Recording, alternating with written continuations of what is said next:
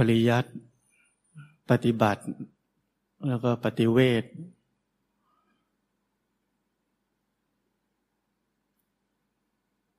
เป็นเรื่องที่มีหลายแง่หลายมุมมาก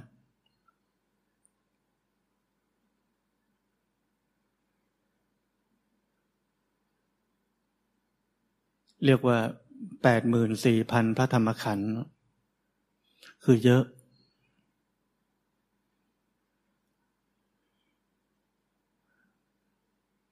การปฏิบัติธรรมนั้นจึง มีหลากหลาย หลากหลายวิธีการ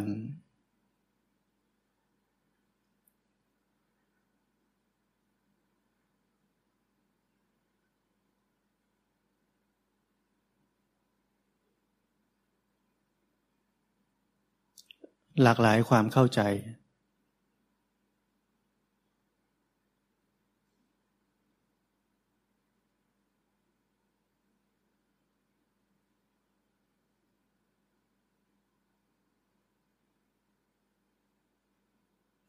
หลากหลายความเชื่อ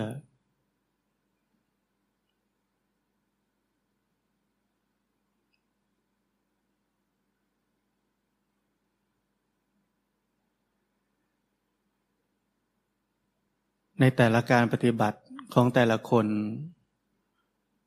ทุกคนล้วนมีเหตุผลรองรับ เชื่อว่าการปฏิบัติของตัวเองนั้นดีแล้ว ถูกแล้ว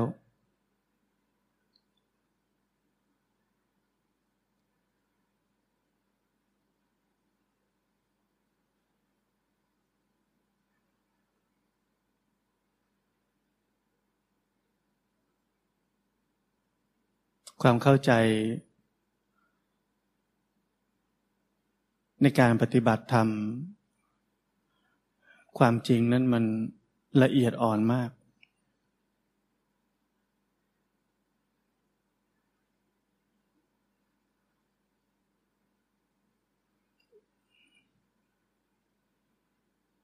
วันที่ผมเข้าใจความละเอียดอ่อน ของมิจฉาทิฏฐิ ที่เรามีในการปฏิบัติธรรม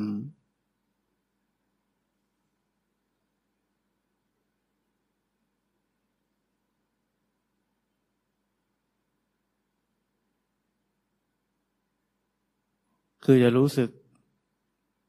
ไม่รู้จะสอนยังไงเลย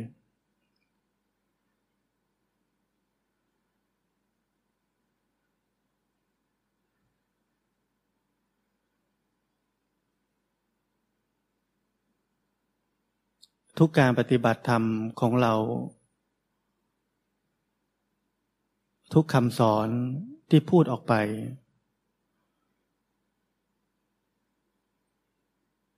มันกลายเป็นกับดัก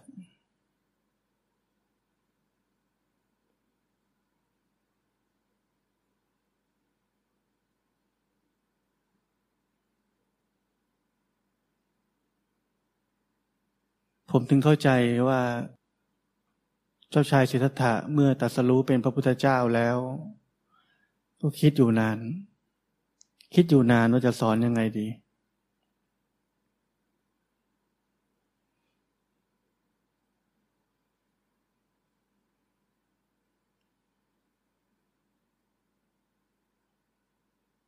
ท่านจึงกล่าวไว้ว่า เมื่อไรก็ตามที่เรา บัญญัติและตั้งศาสนาขึ้นมาแล้ว ผู้เข้าถึงธรรมนั้นจะมีน้อยลง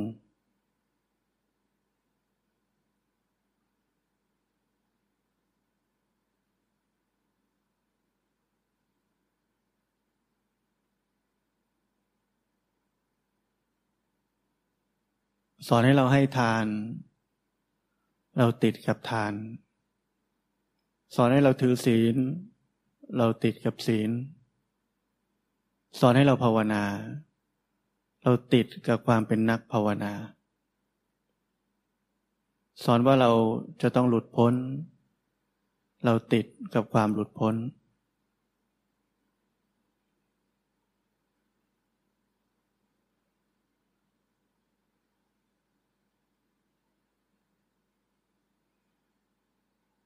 สอนอะไรเข้าไป เราติดกับสิ่งนั้น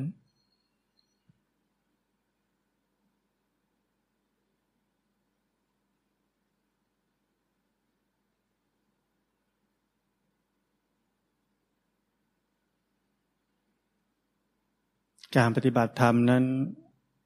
จึงได้แตกแขนง ออกไปอีกหลายสาย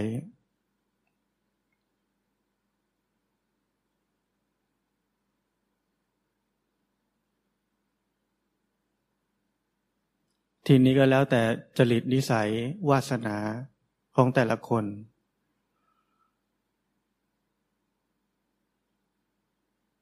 ว่าจะไปอยู่สายไหน ปฏิบัติแบบไหน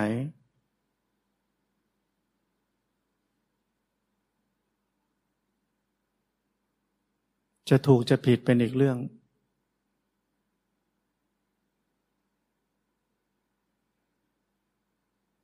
แต่วาสนาและกรรมของเรา จะพาเราไป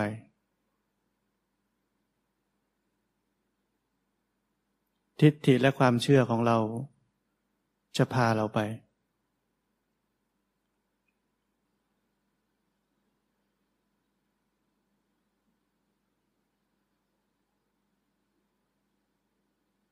แต่ไม่ว่าสายไหนก็ตาม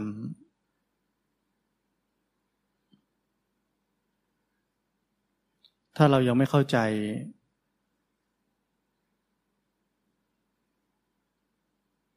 ความไม่ต้องทำอะไร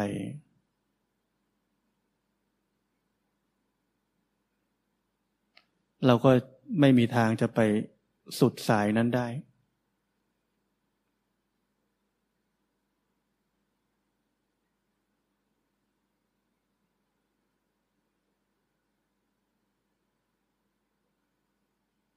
เพราะเมื่อเราต้องการจะทำอะไรบางอย่าง ตามคำสอน มันเจือด้วยความเป็นเรา หรือเจือด้วยโลภะเจตนา หรือความอยากนั่นเอง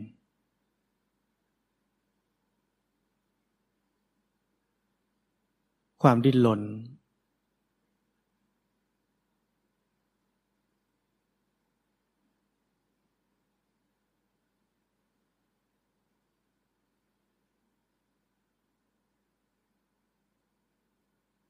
แต่เราฟังแบบนี้ในครั้งแรกเราคงงงว่า เราต้องเพียรที่จะปฏิบัติธรรม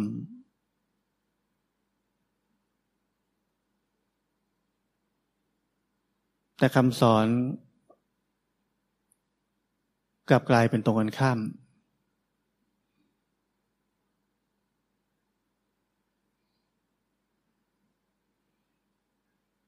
เชื่อไม่ลงอะ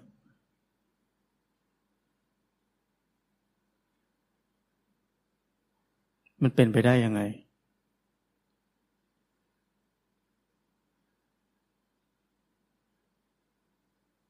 เพราะเราเป็นคนมีเหตุมีผล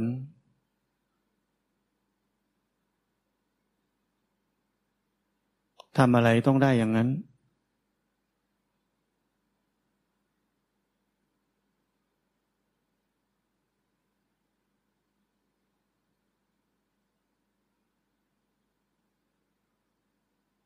การทำอะไรบางอย่าง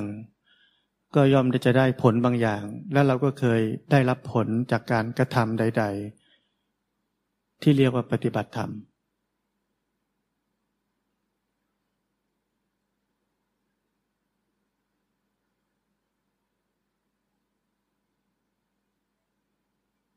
เราไม่เคยเข้าใจว่ามันมีเรา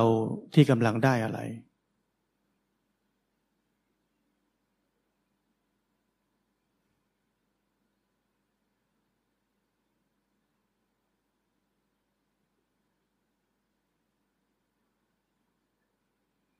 เหมือนคำสอนแค่รู้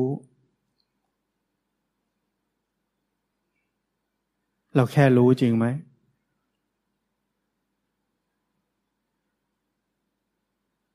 หรือเรารู้สึกว่าต้องรู้ ไม่งั้นเดี๋ยวหลง หรือว่าต้องรู้ ไม่งั้นเดี๋ยวไม่มีปัญญา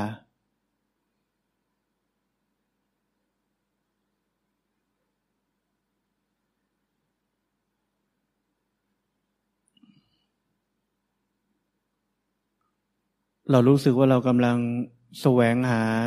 วิธีการอุบายต่างๆ ในการปฏิบัติ เพื่อให้การปฏิบัติของเรานั้น รู้ผลยิ่งยิ่งขึ้นไป เป็นอย่างนั้นไหม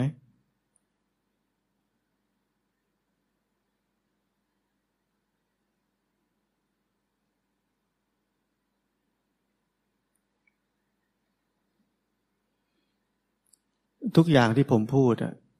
ดูดีทุกอย่าง ดูใช่ทุกอย่าง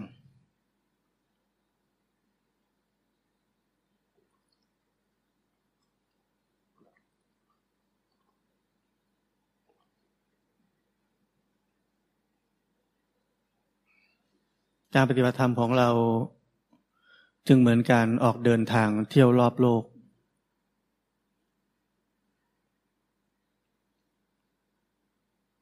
เราคิดว่าเราต้องไปถึงตรงนั้น แล้วก็ไปถึงตรงนู้น แล้วก็ไปถึงตรงนู้นอีก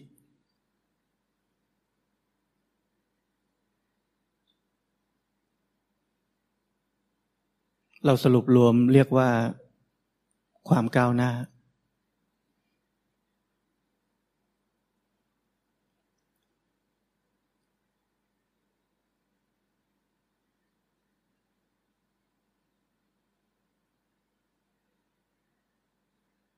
แต่การปฏิบัติธรรมแท้จริงแล้วคือการหดกลับ หดกลับเข้ามา เหมือนเต่า หดกลับเข้ามาในกระดอง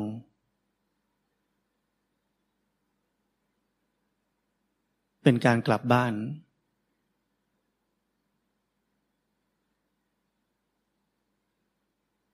ไม่ใช่เที่ยวออกแสวงหา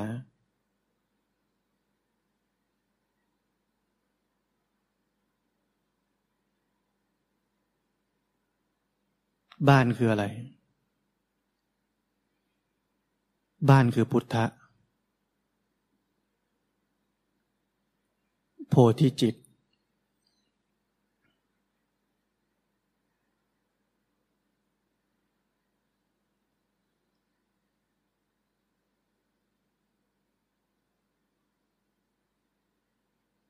หลวงปู่ดูลท่านว่า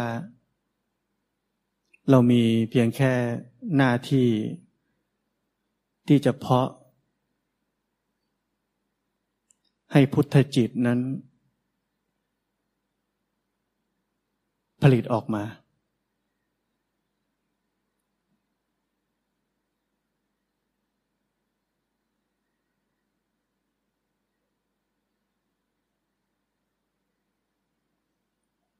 เพียงแต่เราทำให้มันว่าง จากความคิดปรุงแต่งต่างๆหรือที่ผมบอกว่าพ้นจากความคิดปรุงแต่งทั้งหลาย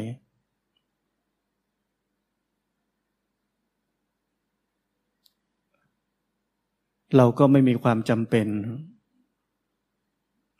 ที่จะต้องมีวิธีปฏิบัติ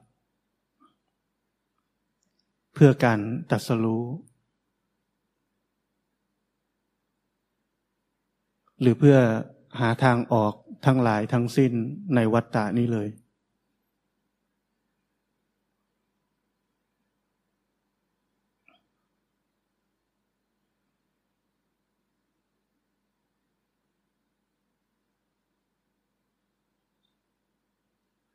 เมื่อก่อนที่ผมอ่านประโยคนี้ เชื่อไม่ลงอะ มันแค่นั้นเองเหรอ เป็นไปไม่ได้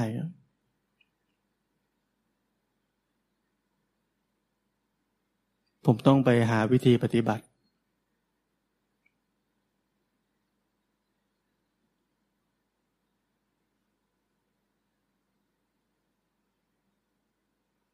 แต่แล้วผมคงโชคดีมั้ง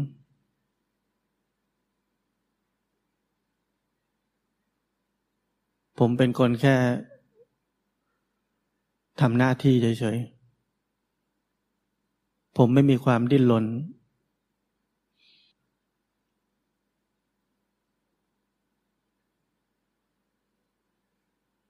ไม่อยากได้อะไร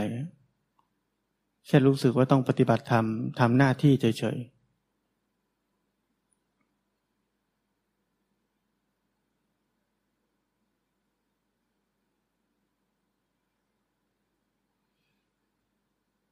เดินจงกรม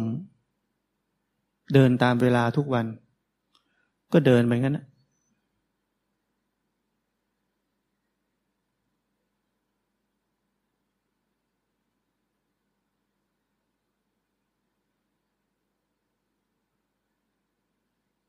จนผมไปเจอภาวะที่จิตใจนี้เป็นปกติ ไม่มีความคิด ตอนนั้นผมไม่รู้หรอกว่ามันคืออะไร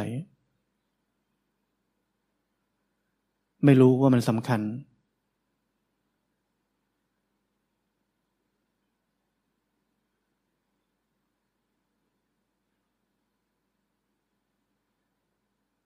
ผมก็อยู่แค่นั้นแหละ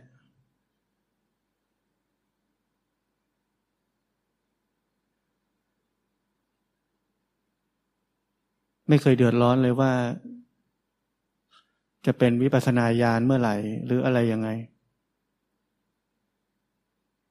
จะเห็นเกิดดับได้ไหม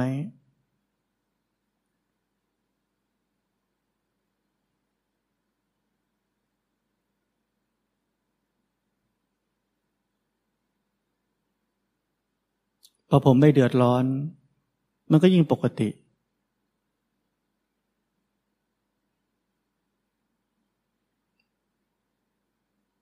พอผมไม่ดิ้นรนมันก็ไม่มีความฟุ้งซ่าน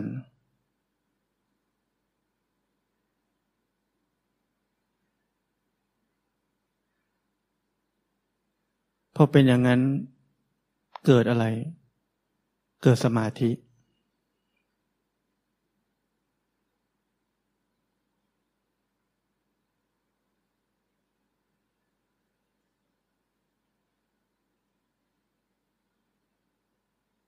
สมาธิของผมเกิดจากจิตคือพุทธะ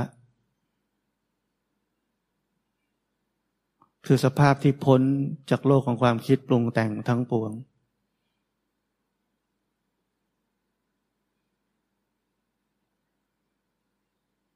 สภาวะนี้ไม่ต้องทำขึ้นมา มันมีอยู่แล้ว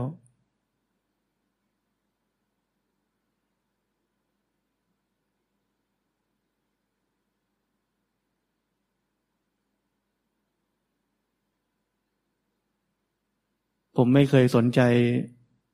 ว่าจิตตอนนี้ของผม มันถูกหรือมันผิด มันเป็นยังไง เพราะผมไม่รู้ ผมไม่รู้อะไรเลยว่าต้องดูอะไรแบบไหน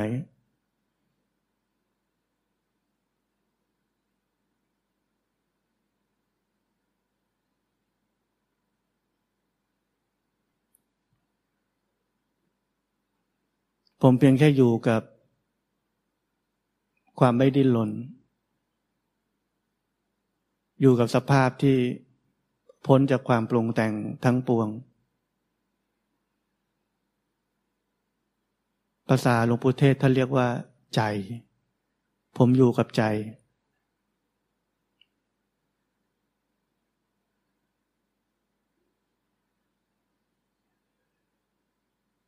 เมื่ออยู่กับใจ เราจะเห็นจิตได้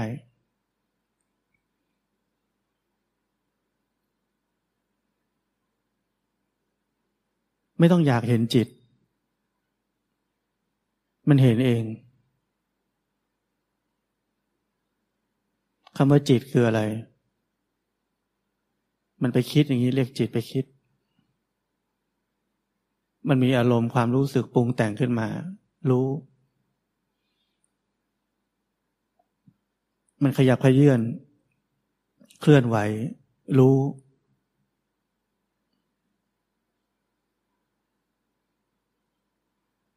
เกิดอะไรขึ้น เกิดจิตตานุปัสสนาสติปัฏฐาน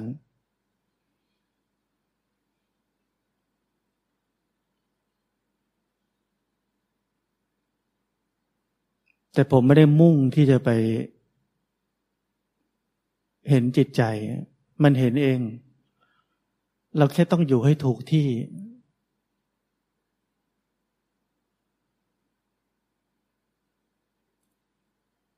เราต้องรู้ว่า ที่อยู่ของเราคือที่ไหน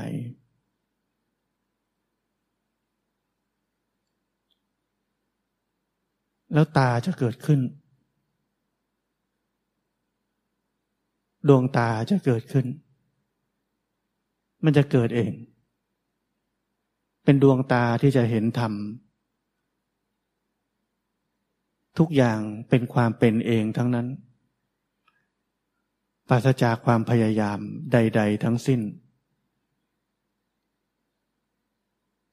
เมื่อเราพ้นจากโลกของความคิดปรุงแต่ง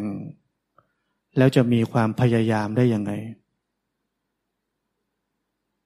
ความพยายามจะเกิดขึ้น เมื่อเราปรุงแต่งมันขึ้นมา หรือเมื่อเราเกิดขึ้น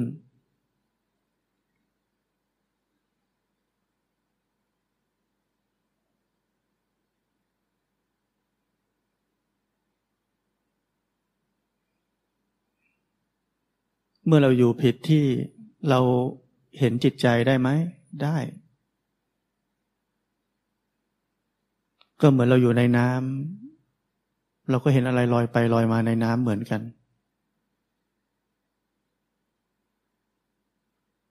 เพราะปัญหาไม่ใช่เราเห็นอะไร ปัญหาคือเราอยู่ที่ไหน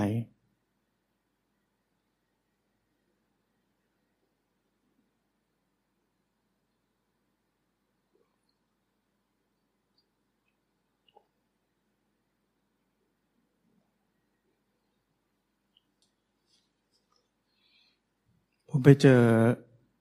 คำสอนของปรมาจารย์ตักมอ น่าสนใจ ท่านบอกว่า ตราบใด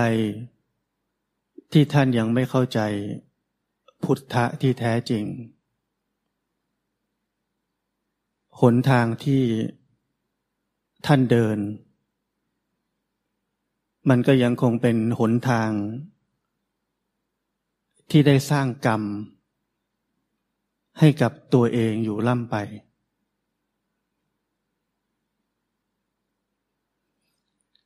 หนทางนี้จะพาให้ท่าน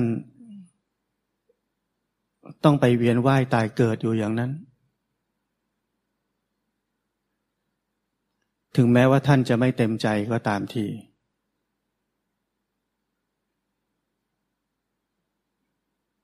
แต่เมื่อท่านได้ประจักษ์แล้ว ถึงความเป็นธรรมชาติที่แท้จริง ธรรมชาตินี้ จะพาท่านหยุดสร้างกรรม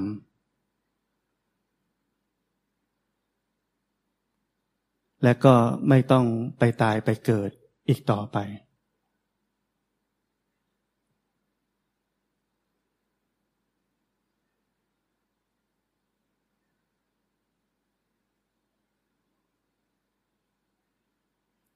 แต่ถ้าท่านไม่พบความเห็นแจ้ง อันคือธรรมชาติแห่งตนนี้ ไม่เห็นธรรมชาติ แห่งการตื่นออกมา จากการหลับไหลมืดมิด ท่านก็จะไม่พบพระพุทธเจ้าเลย และไม่มีวัน ที่จะได้รู้จักความเป็นพระพุทธเจ้าที่แท้จริงเลย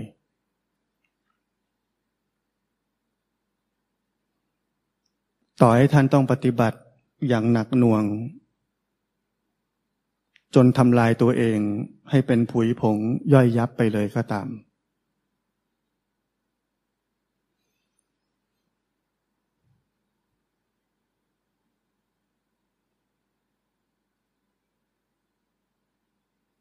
เพราะนั้นคำสอนที่ผมพยายามถ่ายทอด เป็นเรื่องง่าย ๆ ที่เข้าใจได้ยากมาก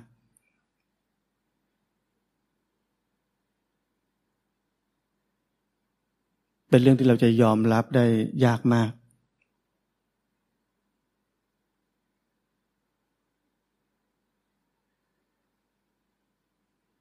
เพราะชีวิตของพวกเรา ความเป็นเรานั้น ต้องการตักกะ เหตุผล ขั้นตอน มีตัวชี้วัด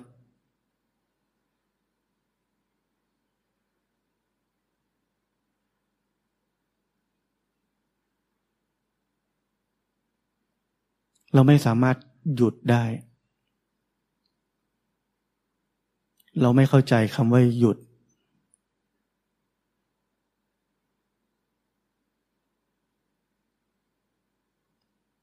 คำว่าหยุดในใจของเรา คือความถดถอย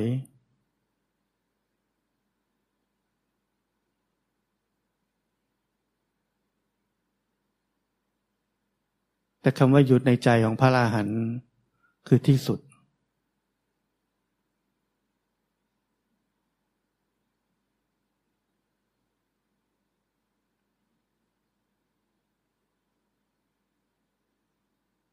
ครูบาอาจารย์สมัย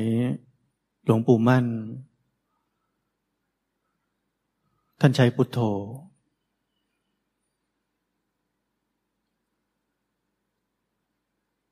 เราจะเคยได้ยินว่า ครูบาอาจารย์สมัยก่อน เวลาสอนลูกศิษย์ท่านสอนไม่มาก ลูกศิษย์ตามหาหลวงปู่มั่น ท่านก็สอนให้พุทโธ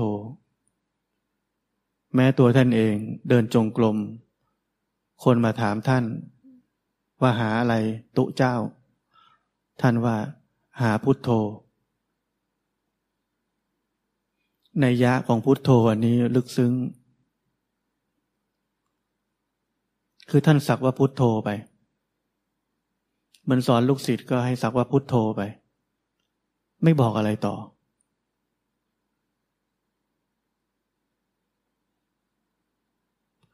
พุทโธนั้นปราศจากเป้าหมายและความหวังว่าจะได้อะไร แค่สักว่าพุทโธไป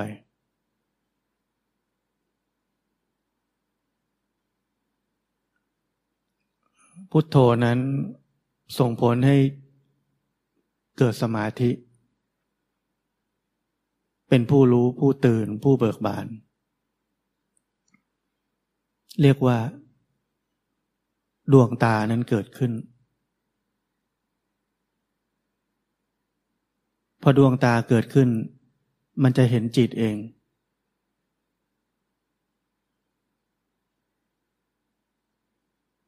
ที่เราเรียกว่าจิตตานุปัสสนาสติปัฏฐานนั่นแหละ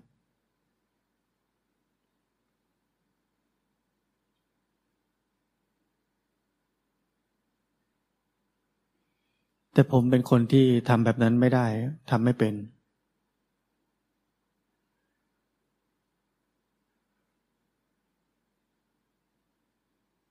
ผมรู้สึกตัว รู้ทันจิตใจที่ไปคิด ผมหวังว่าผมจะมีสมาธิ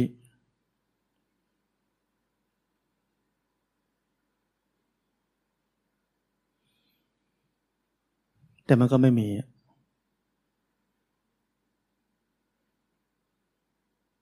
เพราะพื้นฐานคือเป็นคนไม่มีสมาธิ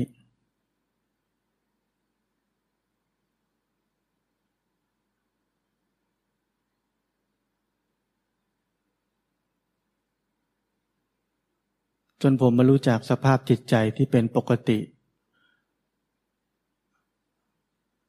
และอยู่ในสภาวะที่พ้นจากโลกของความคิดปรุงแต่งทั้งปวง สมาธิถึงเกิดขึ้น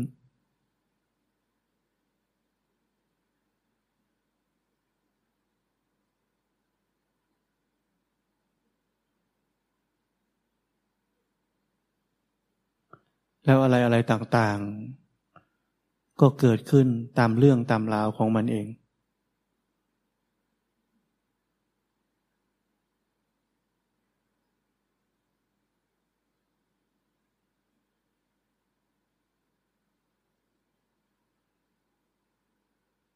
เพราะนั้น ความหมดความเป็นเราที่จะเป็นใคร ที่จะได้อะไร เป็นหัวใจสำคัญมาก ของการอยู่บนเส้นทางนี้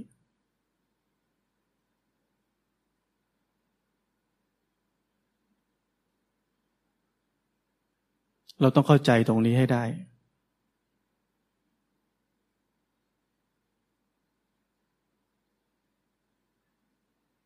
ถ้าเรายังไม่เข้าใจตรงนี้ ก็เหมือนที่อาจารย์ตักมอพูดไว้ว่า เราก็จะเป็นเพียงคนที่สร้างกรรมร่ำไปให้กับตัวเอง ไม่ว่ากรรมนั้นจะดีแค่ไหนก็ตาม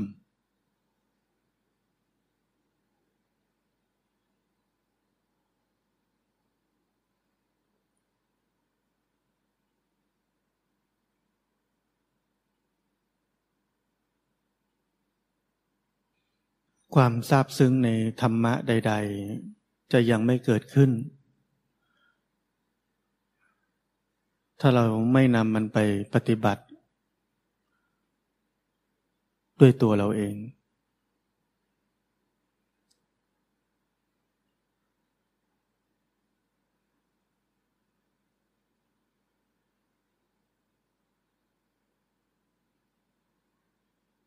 ผมเคยเกือบ มาไม่ถึงวันนี้ ด้วยทิฏฐิ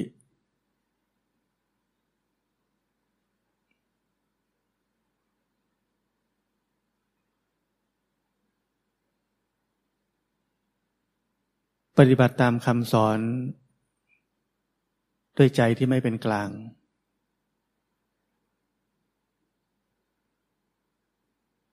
ดีที่ผมไหวตัวทัน